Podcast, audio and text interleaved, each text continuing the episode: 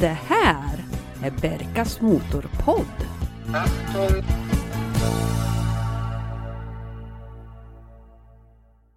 Hej och varmt välkommen till Berkas Motorpodd. Det här elektroniska radioprogrammet om motordrivna fordon på fyra hjul. Och det är jag som är Berka.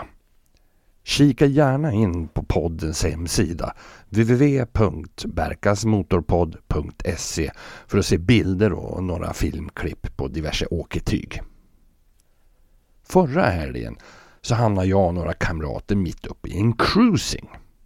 Solen sken på kvällen och det var försommarvarmt och det var runt 400 bilar som deltog. Och det var såklart mestadels USA-jänkare. Men några enstaka europeiska bilar var också med. Vi fick åka med Micke i sin schysst patinerade Mercedes limousin ifrån månlandaråret 1969. Och den har ett generöst baksäte med benutrymme i klass med en flygstol vid nödutgång. Och det här gjorde att man kunde veckla ut benen utan att få sendrag. Vi tar oss direkt över till fältet och eh, Berka och Janne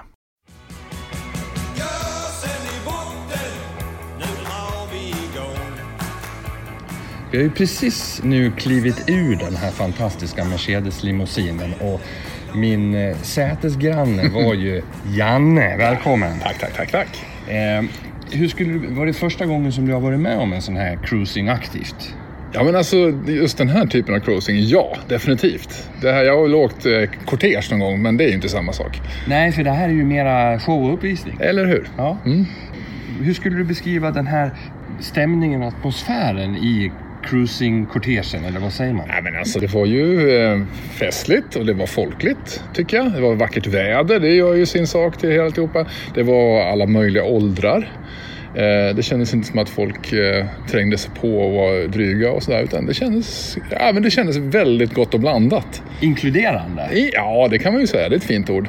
Det, kan ja, jag köpa. det är väldigt modernt. Det är modernt, vi kan hugga det för den sakens skull. Jo, men, nej, men det, var ett, det var ett öppet event, det känner ja, jag det som. Ja. Även om vi nu hade tur att bara ramla in i ett baksäte så här som vi gjorde. Spontant? Ja, men det var det. Mm. Det måste vi ändå erkänna. Mm. Mm. När, man, när man tänker på cruising, eh, skulle du säga att det finns någon standardiserad uniformering med, bland deltagarna? Eller?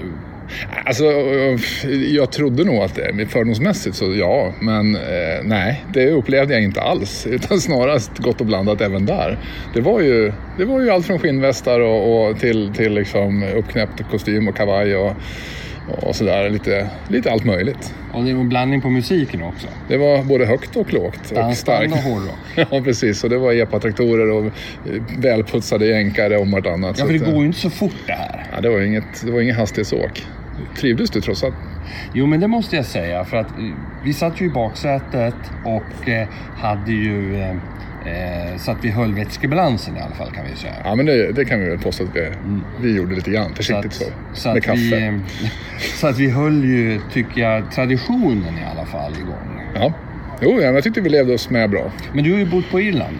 Ja, där förekommer inte sådana här nej, det, det, var ju min nästa fråga. nej, nej det, det, kan vi säga att det, det, var inte... Det var andra typer av korteger och de var inte minst lika, de var inte lika trevliga och folkliga på sitt sätt. Idag så blir det ett specialavsnitt eftersom jag fått ett mail av Lars-Erik i Jönköping som vill veta hur min process att köpa bil går till. Så jag tar fram gula tidningen och eh, sätter igång. Passa på att kika in på poddens hemsida www.berkasmotorpodd.se. Nu kör vi!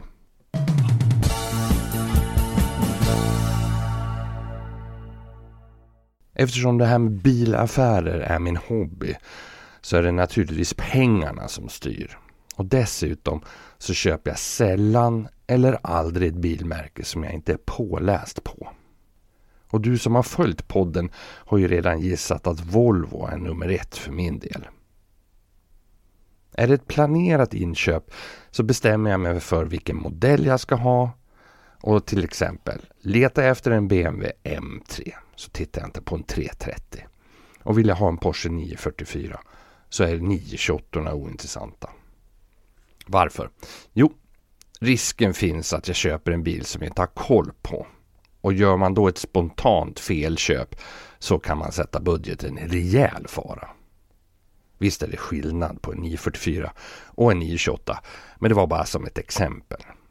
Är du ute efter en Citroën så köp liksom inte en Kia. Vad ska du ha bilen till?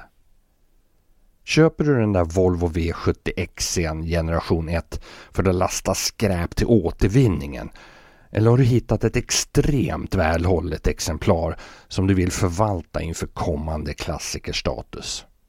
Och ja, den kommer att bli en klassiker helt enkelt därför att det var Volvos första modell med högre markfrigång, fyrhjulsdrift och ja, det är väl synd att säga offroad egenskaper. Men eh, lite tuffare attribut och tillval hade den allt.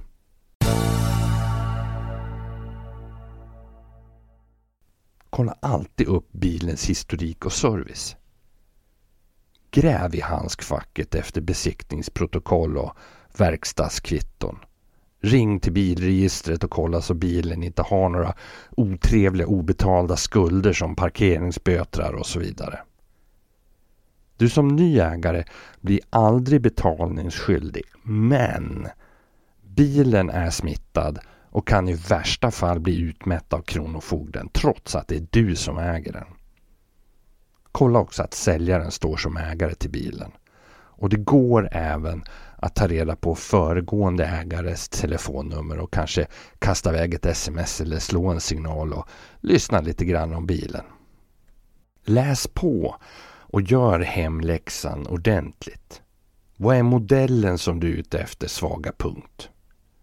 Här är det en jäkla skillnad med alla forum som finns på nätet idag. När jag började så fick man gräva fram begagnat tester i biltidningar för att få fram fakta och information. Ta också reda på vad slitdelar kostar.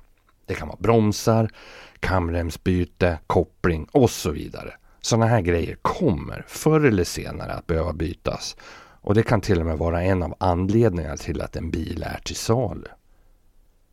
Man har helt enkelt inte råd att hålla efter sin bil. Ta den fantastiska bilen Audi V8 som exempel. En bil som jag verkligen skulle kunna tänka mig att ha. Det är en snygg sliper som inte är vulgär som motsvarande Merca S-klass eller BMWs 7-serie. För ett otränat öga så ser det ut som en helt vanlig Audi 100 men inget kunde vara mer fel. Men bilens ömma punkter är till exempel de väldigt speciella bromsskivorna, så kallade UFO-bromsar. För att få plats med större diametrar på skivorna så vände Audi ut och in på bromssystemet och placerade bromsoken inuti bromsskivan som liknade ett flygande tefat. Resultatet blev att delarna blev skitdyra så en del byggde till och med om bilarna till enklare och mindre effektiva bromsskivor och det gör ju att bilen tappar både sin originalitet och bromseffekt. Kolla också serviceintervallen. När är det dags för det här kamremsbytet då? Har bilen inte gått milen men haft samma rem i 15 år, då är det förmodligen dags. Kostnader. Det är ganska stor skillnad på BMWs inspektion 1 service mot 2 och det skiljer sig mellan lilla och stora servicen på en Porsche 911. Att byta fyra tändstift i en Volvo 940, det är mycket lättare och billigare än i en V12. Men vad vore livet utan utmaningar? Så kan du börja leta. Och nu börjar det roliga arbetet med att sondera marknaden. Följa vad som händer. Nätet är ju självskrivet idag som nummer ett för att hitta sin bil. Men avfärda inte att investera i några papperstidningar med annonser. Ibland kan nämligen guldkornen finnas där för att ägarna inte kan eller vill annonsera online.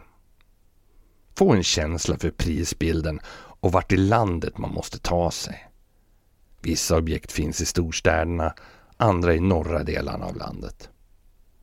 Fundera gärna på om det är någon färg eller utrustning som du har som önskemål eller krav. Funkar en vit bil med AC så köp inte en svart utan AC. Ha modellen några kända fel som är vanliga? Och ha inte panik. Det dyker oftast alltid upp rätt bil förr eller senare. Ofta hör man att man inte ska köpa första bästa bilen som man kikar på. Men det håller jag faktiskt inte med. Stämmer bilen in på dina önskemål som skick och utrustning, varför ska du då avvakta och riskera att den blir såld bara för att du ville vara kall? Kommer du och säljaren väldigt bra överens och magkänslan är bra så klipp till. Jag har köpt första bilen jag tittat på flera gånger utan att ångra mig. Köper du bil av mig? Pruta aldrig. Don't ever take sides with anyone against the family again. Ever. Betala priset som begärts. Åk hem nöjd med att ha gjort en toppenaffär. För mig alltså. Det här är sändningsledningen med ett kort meddelande. Ja, ja, ja. Det är klart att du ska förhandla om priset. Men nu kommer ett hett tips. Ge aldrig något skambud via mail eller sms. Det ger bara en tröttsam indikation på vem du är som köpare och det är oseriöst. Jag har faktiskt testat att tacka ja till några lägre bud bara för att se vad som skulle hända. Nio av tio hör aldrig av sig och den sista han backar ur. Ingen har kommit för att köpa. Undvik orden unik och intressekoll. Det första gäller i alla fall bara om du har en BMW M1, en Porsche 911 R eller någonting liknande. Och det senare, lägg inte ut din bil på annons om du inte är säker på att du ska sälja den. Testa med att skapa en trevlig atmosfär med bilköpet. Då går det lättare att förhandla både pris och du kan få reda på mer historik på bilen. Det kan till och med vara någon liten defekt som kan vara bra att ha koll på, som lättare kommer fram. Provkörningen då?